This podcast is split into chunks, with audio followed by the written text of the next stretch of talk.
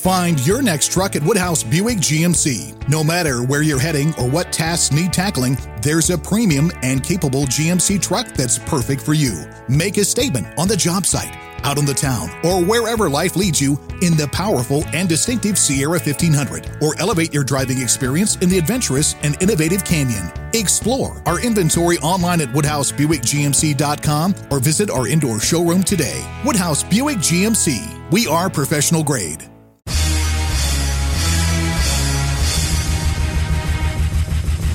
Is America with Rich Valdez, powered by PolitiWeek.com. And Rich Valdez is with us, former Christie administration official. You worked for Chris Christie, you've been in politics, done a lot of public service stuff. Rich Valdez, columnist now with the Washington Times. This is America. Richie V, you're on the air with the nation. The nation. This is America with your host, Rich Valdez. What's up, America? I am Rich Valdez, Valdez with an S, and you can get me at Rich Valdez on all social media. Your liberty loving Latino amigo, El Conservador, and we are right here 17 blocks away from Madison Square Garden in New York City. And I want to say that welfare, the welfare system, the welfare state is systemically racist. You know, I find it fascinating that Black Americans, after they became free, after the Emancipation Proclamation, and for another hundred years, they did better economically, financially, than they do today. And it's because of welfare. And this is not just me in my opinion. This is, you know, Dr. Thomas Sowell has really dug in deep on this stuff. And he, he's proved that prior to FDR's New Deal and, and welfare becoming a thing where you didn't have to have a father in the home, in fact, it encouraged fatherless homes, they did well and had nothing to do with the color of their skin. So we now know that removing fathers from the home is really the big problem. And that is prevailing with welfare. So therefore, welfare is systemically racist. Now, you know, what's interesting is that we continue this systemic racist program known as welfare that encourages families to not have a father in a home, women who don't get married, and single moms to continue having more and more kids because they're rewarded with higher levels of income from the state if they have more and more children. Yet we think, hmm, we've got a problem here. We've got inner city gang violence. We've got this and we've got that when we've destroyed the institution of the family. Now, I would love to talk about that forever and a day, but something tells me that you guys already know that stuff. And B, you, you won't get you won't be able to shut me up because uh, this is something I'm really passionate about. So I'm going to pivot a little bit to talk about how racism is being perpetuated today. The idea that we're going to stop systemic racism against black people by creating systemic racism against white people is asinine to me. But that's exactly what it is. Whether it's Coca Cola saying, you know, we're going to, what we saw a month or two ago, you, you have to limit your whiteness and, and their um, CEO, chairman coming out in favor of, uh, of the Democrats' wokeism, or whichever corporation is doing it, we're seeing more and more of these woke school boards accept this attack on whiteness. Now, I'm not necessarily defending whiteness. I'm just defending anybody's ethnicity and right to be whatever the color they want to be. Right? If you identify as brown, as I happen to, I, I identify as brown, folks. If if that is my truth, then then let me be. Right? I don't think that we should sit here and tell people that they have to be less white because so and so is black. To me, that is racist. And we can't use racism to fight racism contrary to the idea that you can use fire to fight fire. It just doesn't work that way. And I don't want to hear the analogy. There's always a wise guy in the group that says, well, you know, in a forest fire, you do use fire to fight fire. Dude, hang up right now, hit pause, find a different podcast. I, I can't stand those wise guys. You know exactly what I'm saying. We don't use racism to fight racism. We don't use um, fire to fight fire. I think I made that as clear as I could make it. But yet, this is what critical race theory is all about. Critical race theory is the idea that we have to eliminate whiteness so that the oppressed party, here being the, the African American, the Black American, can somehow gain power that they've lost. Now, I heard some audio yesterday and I said, man, this is remarkable because this woman, she's a mom, she attends a school board meeting in Loudoun County, Virginia, and she really gives them a piece of her mind. So I want you to hear it as I heard it because this was terrific. Check this out. In the words of Martin Luther King Jr., I have a dream that my four little children will one day live in a nation where they will not be judged by the color of their skin, but by the content of their character.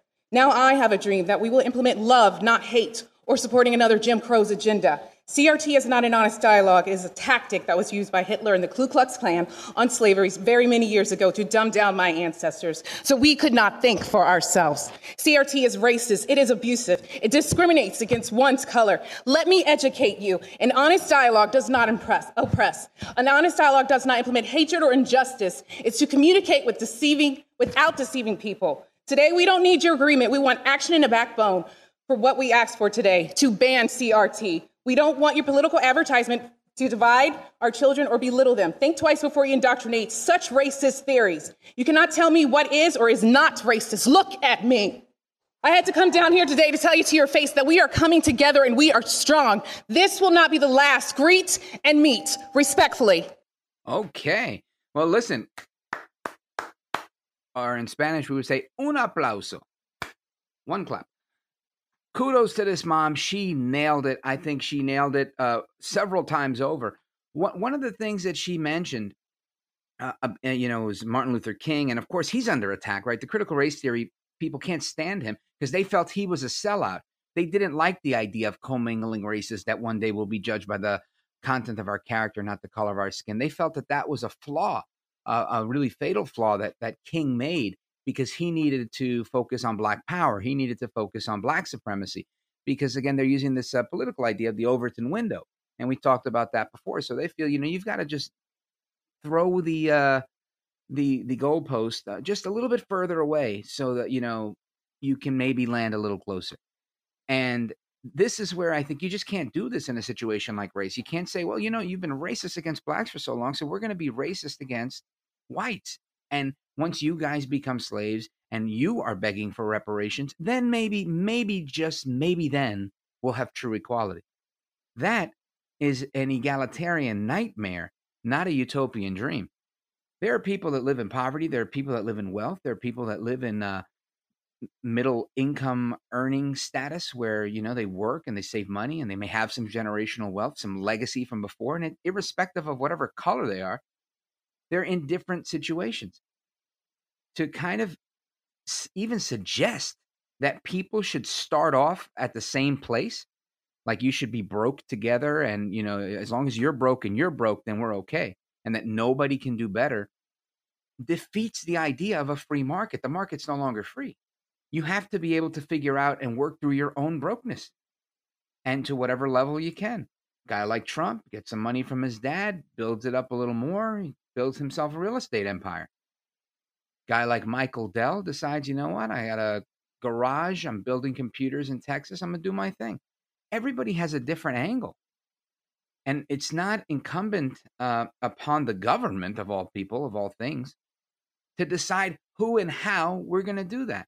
Now, this critical race theory stuff is really uh, being uh, brought to light because the great one, Mark Levin, has really put a big uh, focus on this in his new book, and he's really covering it and hammering it a lot. And one of the things he brought up recently was Lat crit, or you know, uh, Latin uh, critical theory, and it's um, contrary to what people think. This is creation of white liberals, right? That that is being pushed by some Chicano studies professors, but it's not necessarily a Hispanic idea.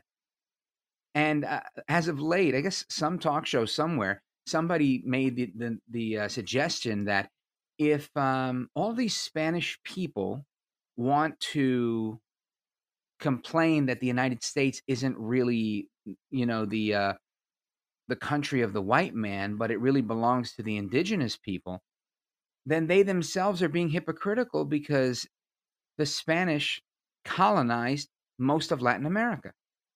But that's indeed not even the premise, right? People like AOC, she's an anti colonialist through and through. She doesn't care if if the colonialists were European Spaniards or or European Englishmen. It has nothing to do with with Spanish. It has to do with them being against colonialism. Now, again, I'm not siding with her on this. I'm just saying I think you got to understand the argument so that you don't misstate the facts. This has nothing to do with speaking Spanish. So people that are involved in this lat crit or critical race theory or whatever. The whole idea is is phony baloney. But to suggest that it's specifically because they speak Spanish or have Hispanic heritage is really just a flawed argument. That makes no sense. It's the Spaniards were still uh, colonialists, as pretty much everybody was that colonized somewhere, somehow, and built something some way. And that's the point I'm making. So the argument really becomes do you uh, think cities and nations just appear out of thin air? Or do people fight and to the victor go the spoils? Obviously, it's it's the latter. That's how things are built. That's how we got here. So for people to say, well, you can't do that and you can't do this, um, I don't know how else you do it. I mean, you, you look at there's conflict no matter what. And we'll do this quickly because this is one of those topics. It's just not my wheelhouse. And mainly because it's, I've been through this with personal friends of mine. And I just think, you know, th- there's no end to this conversation over Palestine and Israel. This is a very difficult thing because there's death all over. Everybody's in, in bad shape. Now, this most recent incident, hands down, this is a, a clear case of rockets were fired. in the last three incidents, it's the same story. Rockets are fired by Hamas. They're terrorists. And they hide these command center bunkers in places like hospitals, in places like schools. And then they shoot. How do you shoot back when they're using women and children as human shields? They've surrounded themselves with schools and hospitals. It's a nefariously clever thing. So I want to talk a little bit about that and Rashida Tlaib stuff, but I want you to keep it locked right there and make sure that you have subscribed to this podcast. Have a couple of your friends subscribe as well. The numbers continue to grow, and we're so thankful.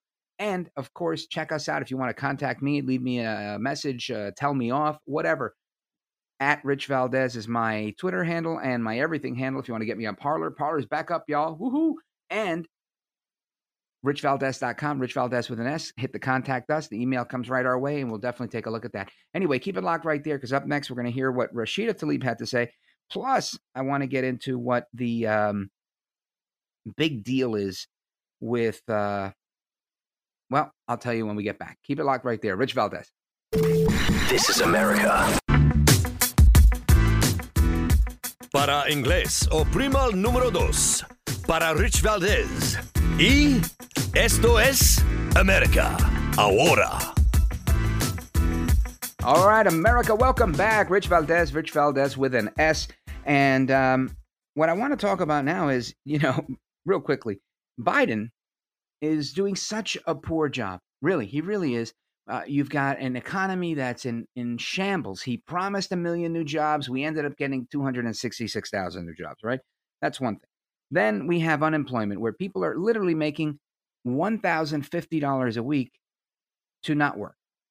So many of them were like, well, I only made seven or 800 bucks a week in my job. So I'm, I'm not going to go until I've exhausted all of my unemployment because it makes, puts more money in my pocket. This presents, you know, uh, a challenge for employers and the other thing that this does is that the government is now artificially inflating wages, right? So jobs are act the market actually pays, let's say, I don't know, 40,000, 45,000, whatever, whatever it is. And the government is paying 50,000, 51,000, let's just say. This is a problem because employers, in order to get these people back, may feel forced to raise their wage. However, can they even afford to do that? And that's the big question. And I had this conversation with my kid once when she was saying, Oh, I think a $15 minimum wage would be a good thing. And I, w- I went through it with her and I said, All right, well, whatever. You're making 12 something an hour at the restaurant that you work in. So let's look at that. What happens if the government turns to your boss and says, Now you have to pay your employees 15 bucks an hour. So you need to come up with an extra, you know, two or three dollars an hour. Now, for one employee, that may work, but if they have multiple employees, this now becomes a drag of 100 or 200 or 300 dollars more per day. Where does the employer get that? And I asked her, Where, where's your boss going to, how are they going to come up with an extra 300 bucks to pay people? And she said, Well, I, she said, they're either going to charge the customers more. And she said, and the customers are already complaining on Yelp and stuff like that, that prices are really high. And she said, or they're going to cut hours. And I said, ah, they're going to cut hours. So you, instead of getting you know more hours and more money per hour, you end up getting that more money, but you get less hours. And we've seen this happen over and over and over again. But it seems like nobody ever gets it. And that's that's part of the issue that we're facing. You know, so when you have AOC and Bernie Sanders and everybody else that's up in arms about this stuff, it, it's it's a horrible thing. But as that continues to happen, Biden's doing such a bad job, even with the border, that what we're going to have is people are going to just stop coming. So Biden may have figured out how to slow down the influx at the border. When word gets out that there aren't any jobs, that jobs are becoming few and far between in the United States, that's part of the reason I think things were really dried up at the border during the pandemic. Yeah, Trump put the lockdown at the border, but I think everybody all over the place knew nobody's working. So, what are you going to do as an immigrant coming here if, if even Americans aren't working? Surely you're likely not going to work either. Or you may be willing to work for a suppressed wage, but you may not be.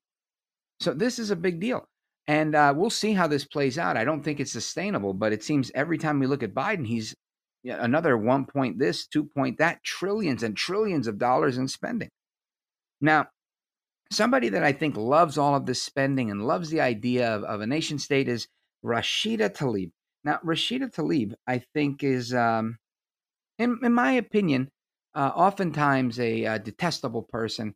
Uh, I, her her comments I always find contemptible. I just just not my cup of tea. I don't know her personally, and maybe if I met her, I'd think she's the most charming, lovely person in the world. Maybe, maybe not. I'm going to err on the side of caution and say I just don't know. But I want you to hear what she had to say. Check this out.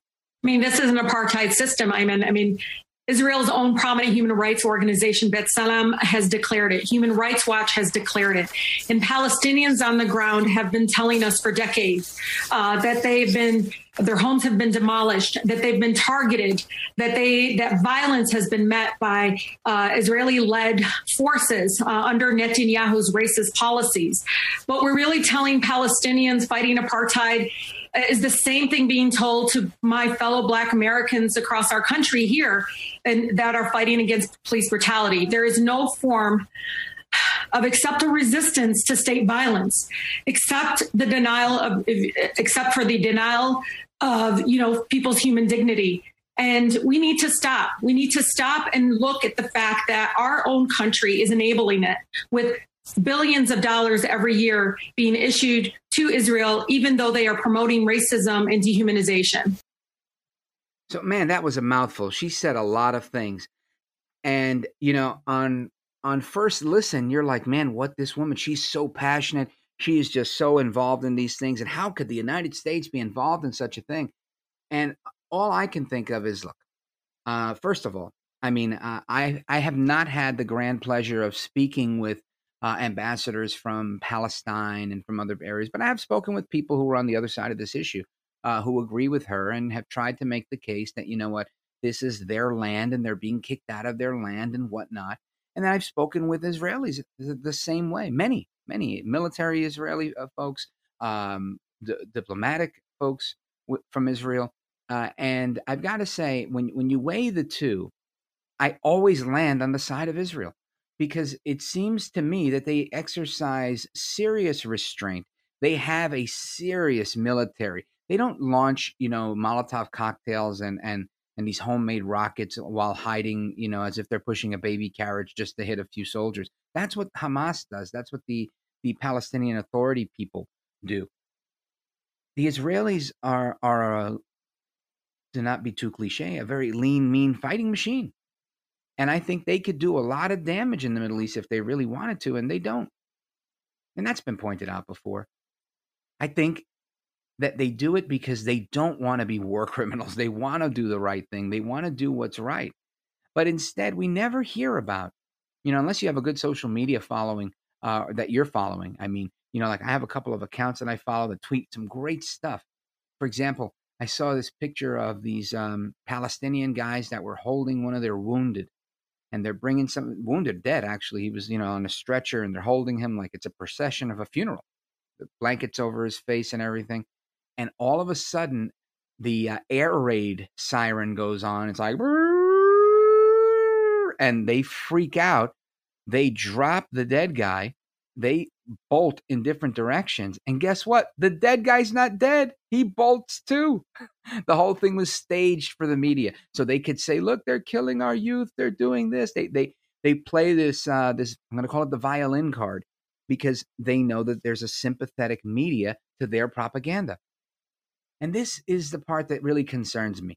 And again, I always say that I don't have a dog in this fight, but I'm an American and my country is allied with Israel. And that alliance typically maintains a lot of peace in the Middle East. I know that President Trump did an excellent job with the Abraham Accords, bringing peace to the Middle East, bringing more Arab countries on board. Now, again, I know I'm being repetitious, I'm preaching to the choir, this is stuff you know. But if we know all of this, and you know that Hamas hides their rocket launchers amongst schools, amongst hospitals where there are women, where there are children, and always where there's a ton of civilians, making it very difficult for the Israelis to strike back. If we know that to be a fact, if we know that they play up their their uh, drama card, uh, making it look like it's worse than it is, then why does this get so much attention? Well, it makes me think: why do the Democrats get so much attention here in the United States? Same reason. There are people that like propaganda, and then there are people that are involved in the creation of propaganda, and this is what they thrive on. This is part of their deal. They need to push these narratives. So that's what happens. Find your next truck at Woodhouse Buick GMC. No matter where you're heading or what tasks need tackling, there's a premium and capable GMC truck that's perfect for you. Make a statement on the job site out on the town, or wherever life leads you in the powerful and distinctive Sierra 1500, or elevate your driving experience in the adventurous and innovative Canyon. Explore our inventory online at WoodhouseBuickGMC.com or visit our indoor showroom today. Woodhouse Buick GMC. We are professional grade. And we see it in our politics and we see it internationally. There are people that want to manipulate the masses when they don't get their way or to get their way. And that's something that we have to be knowledgeable about so that we can fight back. And I don't mean just like listening to podcasts and stuff. I mean, really spend a little time, research this stuff so you can understand what's going on because, you know, this really is a, a ugly situation. And honestly, I don't, I don't know that there's a fix to it. You know, I, you talk to one group of people and, and they're like, yeah, two state solution. Then you talk to another group and they go, two state, that's not even a state. They won't acknowledge Palestine.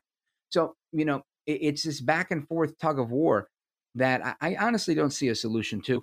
And um, maybe one of these days we'll bring in an expert on this stuff because it's a fascinating topic to me. But my purview, the Israelis, of course, and anybody, whether you're Palestinian or Israeli, you have a right to defend yourself. What you don't have a right to do is to launch rockets. What you don't have a right to do is to, um, you don't have a right to lie to the media, to make it look like you've been attacked or provoke somebody you know, like ring and run when you were a kid. You ring the doorbell and somebody comes, hey, hey, what's going on? I mean, this is in effect what they're doing. They poke the bear, they run away, and then when the bear comes looking to retaliate, the bear's the bad guy. You know, I, I don't think we can call Israel the bad guy on this one. Anyway, keep it locked right there. Straight ahead, more to come. I'm Rich Valdez. This is America. This is America. He's making podcasting great again. This is America with Rich Valdez. All right, America, welcome back. Rich Valdez, Valdez with an S. And uh, like always, I want to thank you for the reviews that you guys put on Apple Podcasts and whatever your podcast app is. Really appreciate it. It means a lot. And of course, for sharing this, you know, the uh, suppression online is so real when you've got a message that they don't like, eh, whether it's Instagram, whether it's um, Facebook or Twitter. And Parler keeps just getting attacked with their whole uh, infrastructure not being on the App Store and, and updates that are needed, that it's difficult to get this message out. So I rely on you guys, people that are listening, like my guy out in Texas, Paul. What's up? Shout out to Paul. People like that that I know when they get this, they're sharing it with five, six, ten of their friends sometimes because they want to get this message out. So I thank you, the Patriots. I'm very fortunate to have an audience like I do.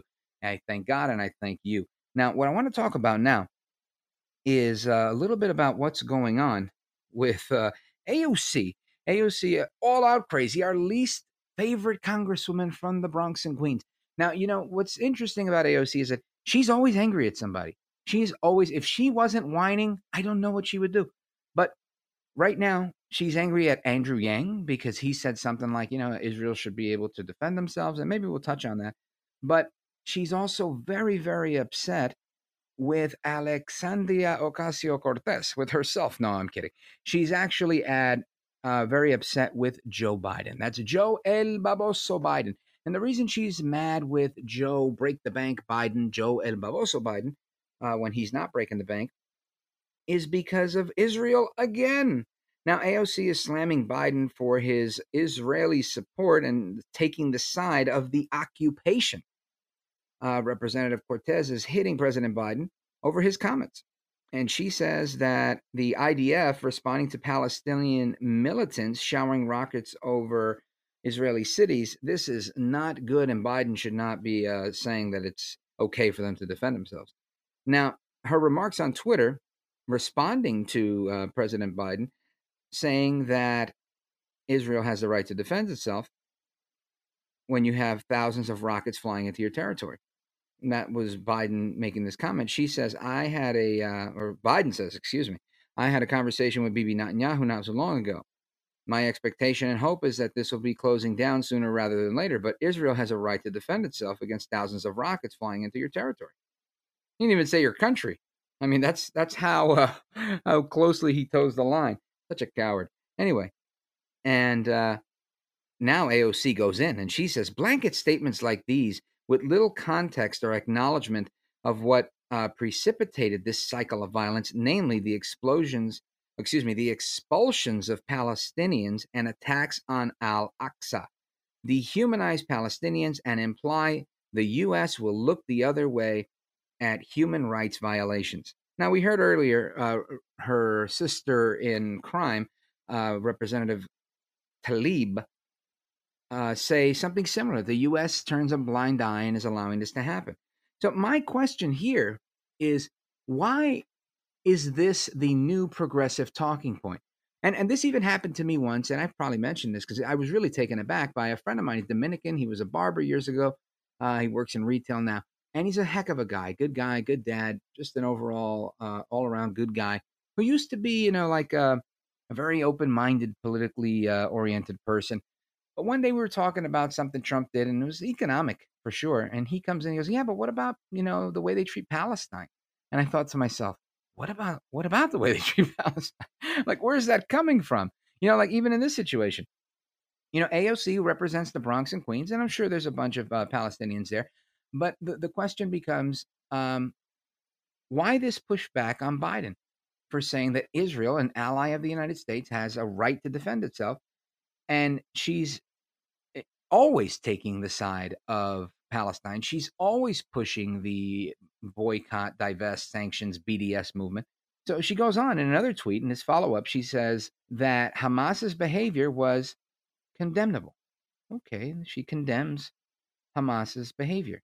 By only stepping in to name Hamas's actions, which are condemnable, and refusing to acknowledge the rights of Palestinians, Biden reinforces the false idea that Palestinians instigated this cycle of violence.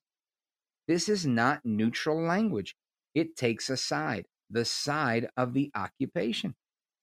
Now, her language, I'm going to suggest, is not neutral language, Congresswoman, because you are suggesting that the Israelis who uh, occupy, in your words, not mine, but have reclaimed their ancestral land, are doing it by way of some sort of military occupation, which may be the opinion of the Palestinians. But as far as the um, Balfour Declaration or Balfour Accords, I forget how it's appropriately named, this is land that was agreed upon and given back to them. So I can only go by that. That's on paper. That's a real part of history. 1947, the creation of the of the Jewish state. Where is AOC coming from with this stuff? So I don't know. I'm really confused here. This is where I wish she would actually, you know, call in or join me on the show. Um, we tried that once. I even tried to ask her in person. You guys know how that went. She bolted across the street. I, I don't know what to do here, but I would love to know why she's okay to use the not um, neutral language, but Biden somehow is using unneutral language, and this is very bad. Anyway, those are just some of my musings on that. But what I want to talk about right now is Liz Cheney. Now, everybody's talking about Liz Cheney. Obviously, now she has been ousted. McCarthy had the vote. They took a vote. She's out of the Republican leadership. She's no longer Republican conference chair. Farewell, arrivederci, Liz Cheney. And full disclosure, I've talked to Liz Cheney on the phone a few times. I think she's very charming. I thought she was a very nice person. I look at her voting record, and it's something that uh, I, I agree with most of the time. I don't think she's a bad person. I just think she views things differently than me and perhaps differently than you on on certain issues. And I think if I were in her position and I had this um, conscientious objection where I felt like I needed to vote to impeach Trump, the first thing I would do is say, you know, Mr. Leader McCarthy, I am resigning my post as a uh, as a member of the Republican leadership of of this body because I am going to vote as a representative and I'm going to ro- vote against the interests of the Republican Party. And she should have done that, and I think a lot more people would have had respect for that. Uh, but instead, that wasn't the case. She decided to say, you know, I am going to be a leader. And, you know, I, I think of a sports analogy, which is rare for me, honestly. But I think of a sports analogy, and the one that comes to mind is kicking a ball into the goal of the other team. And that's what she did when she cast the vote. Now, listen, if you want to do that as a congressperson, go right ahead. But when you're part of the leadership of the Republican establishment, this is a partisan job. You're not just there to be some sort of impartial, independent um, arbiter of all things true and holy. Nobody elected you to be a priest when they elected you to be Republican conference chair. It's a party leadership position. So you're talking about partisan politics. So Liz Cheney, no, you you don't get to be part of the Republican leadership and then go and vote against the Republican leadership's best interest against a Republican president. And you know, it's interesting that so many people are saying, "Wow, it's a sad day in America. I can't believe that's happening." I'm thinking, what coach would not bench a player for scoring a goal for the other team? Of course they would. And it, and it would make all the sense in the world, just like this made all the sense in the world. Now, if her constituents in Wyoming decide to say, you know what, we applaud Liz Cheney's courage and her conviction and her character for telling the truth. And because the truth is what was needed, we're going to support her and she's going to be reelected overwhelmingly. I got news for you. I think you're wrong if you think that. I think Liz Cheney is going to get uh, tossed out of office uh, really hardcore. I don't think there's a shot at all. She doesn't have a prayer of winning in, in Wyoming. If I'm wrong, I'll say I was wrong. But I've talked to a few hundred people at this point in uh, Wyoming. Not a single one has told me anything other than what they've all told me. Liz Cheney's out. We hate her guts. You know, Wyoming is one of the reddest states in America. It's a little state. It's a very rural state, and she she made a very bad move uh, politically. I think this was political suicide for her. So those are my thoughts and predictions on good old Liz Cheney. But she says that she's coming back with a vengeance. So um, I want you to hear what she had to say following her ouster. Check this out. We uh, uh, have had the, the conference meeting. Uh, I uh, am absolutely committed, as I said last night, uh, and as I said just now to my colleagues, uh, that we must go forward based on truth we cannot both uh, embrace the big lie and embrace the Constitution. And going forward, uh, the nation needs it. The nation needs a strong Republican Party. Uh, the nation needs a party that uh, that is based upon fundamental principles of conservatism. And I am committed and dedicated to ensuring uh, that that's how this party goes forward. And I plan to lead the fight to do that. Congressman, how concerned are you that former President Trump might end up back in the Oval Office, and what are you prepared to do for that? Uh, I uh, will do uh, everything I can to ensure uh, that uh, the former president never again gets anywhere near the Oval Office. We have seen the danger uh, that he continues to provoke with his language. We have seen his lack of commitment and dedication to the Constitution. And I think it's very important that we make sure whomever we elect is somebody who will be faithful to the Constitution. So the problem that exists here, and and it's a it's a fundamental one, and, and honestly, it's one that really has never really bothered me. I do appreciate the idea of a big tent. I don't hate the United States Chamber of Commerce, And I don't consider myself a RINO. I'll stand against whatever I want to stand against. And I think I stand up for conservative principles. I think that a smaller government is better. I don't like the idea of corporatism. I don't like the idea of how corporatists in our government have the power that they have. So uh, I'm not a country club Republican. I'm really not. I, I don't have a country club membership, but I can say I don't think we should eject every last one of them. I don't think we need to create an army of of you know, of constitutionalists. I would love to see that happen, but I just I believe in heterodoxy. I think that if you have a different opinion, it's okay for you to have it and for you to still stand shoulder to shoulder with me in loving America and moving forward. Now, if there's a fundamental difference uh, of, of opinion, I'm still not going to hate you because, you know, I, my job is not to, I don't hate AOC. I disagree vehemently with AOC. I don't hate her guts. I really don't.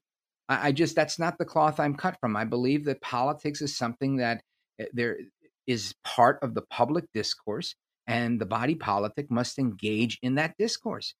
And we talk about it and we argue it and we go and we try to convince more people of our position and we do it again and again and again and again. And whoever does it better has more power because they have more influence. And that's literally how politics is defined. This is not blood sport, although it can be at times, but it's not. So my point here is Liz Cheney's uh, terrific. She's now vowed to go against Trump, so I'm going to vow to go against her because I think Trump's the best thing that America has going right now. He's the best shot. And the reason why, it's not because he's Trump and it's not because I'm part of a cult or I'm sold out or anything like that. It's because I don't like establishments. That's really it. I don't like the idea. Um, I, some decorum is fantastic. But I like the idea that Trump can get Raw and anybody else. It doesn't have to be Trump. It could be Chris Christie. And again, I know a lot of people don't like Chris Christie, uh, and I'm not saying that uh, uh, him specifically. But when Chris Christie takes on the media, you know, when someone in the media is asking him a question and he's like, "I think you should mind your business," I love it. I'm sitting there. I'm I'm doing a, a standing ovation because that's what we have to do. We have to take on the media. We have to take on our adversaries. And it's no longer, oh, psh, psh, psh, punch me in the face one more time. Now it's like, I'm watching you. And if I even see you try to cock a fist, I'm going to catch you in the throat. And that's it. We have to be on, and I'm not advocating violence. I don't want anybody to take that clip and go, here's Valdez saying to catch him in the throat. These are all figurative metaphors I'm talking about. You know, I'm talking about verbal sparring because that's what it's about. So Trump has popularized this. Trump has, he, cre- wrong, you're fake news. I love it. He took on the media. He took on the establishment. He takes on, uh, oh, Mitch. You know, he takes on everybody, and and that's what we need. We need a fighter who's willing to take things on, who's not afraid to to say, no, I think you're wrong, and you know, here's why. You don't have to deliver it like Trump does, but you have to deliver it. Look at Ron DeSantis. He doesn't say wrong. You're you're fake. He says, you know, no, that's fake news, and he, he does a really good job of. it. He's a very eloquent speaker. So that's my point. Those are the leaders that we need. And we need to find those leaders, identify those leaders, start to emulate those leaders, take some of what's in their repertoire and add it to ours so that we can continue to move forward, pushing back against it and literally pushing back on agendas. So, you know, not playing defense where I'm just there blocking every punch that comes my way, but that I'm advancing my step, my position. I'm taking a step forward each and every time, moving my agenda forward. Because if we don't do that, we're screwed. And that's what I'm talking about. And to me, that's what's at stake here. There are a lot of people that just didn't want to rock the boat because they had too much to lose. I say, what are you willing to lose? Because when you're not a corporatist, when you're not an establishment Republican that makes a living in Washington off of the government, guess what? That makes you a regular American like me. And I don't care if you vote me out of office because I'm not in office. So I'm going to talk all the crap I want till my heart is content. And that's that's what the beauty of this medium, but also it's it's the beauty of Trump who said the same thing. He did the same thing. So I think the the allure that we have with Trump versus the establishment people that are focused on decorum and keeping their ties straight and you know making sure they don't use uh, any foul language it, it, the um, this focus on decorum is fake. It's phony. It's fraud. It's a, a false decorum because it's a grimy business and the business needs to be called out. and we need to be better at it. And that's the point. So when Liz Cheney says that she's going to make sure that Trump doesn't get near the White House, I'm thinking if you don't like what Trump stands for, then try to present an alternative. But guess what? If, if you really come against him for all the things that everybody actually likes, like being an outspoken, ballsy leader, then guess what, Liz? You're going to be on. You're going to be on the outs. You're going to be in the minority here, and, and that's what I think we see happening. So she may join. She may become the next Lincoln Project, and it may cause some damage. There may there will there may be an attraction for those people that say, you know what, I really love the idea that we're going to have a, a, a Republican president that doesn't tweet. You know, maybe we can get Mitt Romney. Listen, the last thing we need is Mitt Romney. You know, uh, I I couldn't even bring myself to vote for Mitt Romney. I mean, I think he was just not just a flawed candidate; he's just not good. He's such a milk toast, such a uh, wishy washy politician. He's just that guy. And you know, there's some politicians that are wishy washy, like Liz Cheney. That you know, she she's been a uh, a Washington Republican for a long time, and then was uh, really kind of evolving, making inroads, trying to gain the confidence of conservatives and voting that way. And kudos to her for trying. But at the end, she showed her hand and she went against Trump because she thought that Trump saying peaceably and patriotically marching over to the Capitol was an incitement of violence. And I respect that. I do. I respect, uh, you know, her opinion. I'm not going to say she's an idiot because she disagrees with me. I'm not going to say that because I don't want her to say that I'm an idiot for disagreeing with her. But I will say I think she's wrong. I think she's wrong. And that's the bottom line to me. She's wrong. And now she's out. So it's our job to make sure that we follow the lead here and that McCarthy makes sure he gets the right person in there because everybody wants to be in there because why not? More power is a great thing in Washington for those guys. We just got to make sure we get the right person in there so that they're going to be out there outspoken, in front of the cameras, making sure they they keep the rest of the ranks in line to have a solid party, a solid party line. Otherwise, we're all screwed. Anyway, that's all I've got for today. Thank you, America, for listening yet again. And I always tell you, just like I'm telling uh, the Republican Party, I'm telling you the same thing. If you stand for nothing, you will fall for anything. And of course, the only thing necessary for evil to triumph is for good people like you to sit there and do nothing. So don't do nothing. Take action because the time is now. Hasta la próxima. Until next time, America, I am Rich Valdez, and this is America. This is America.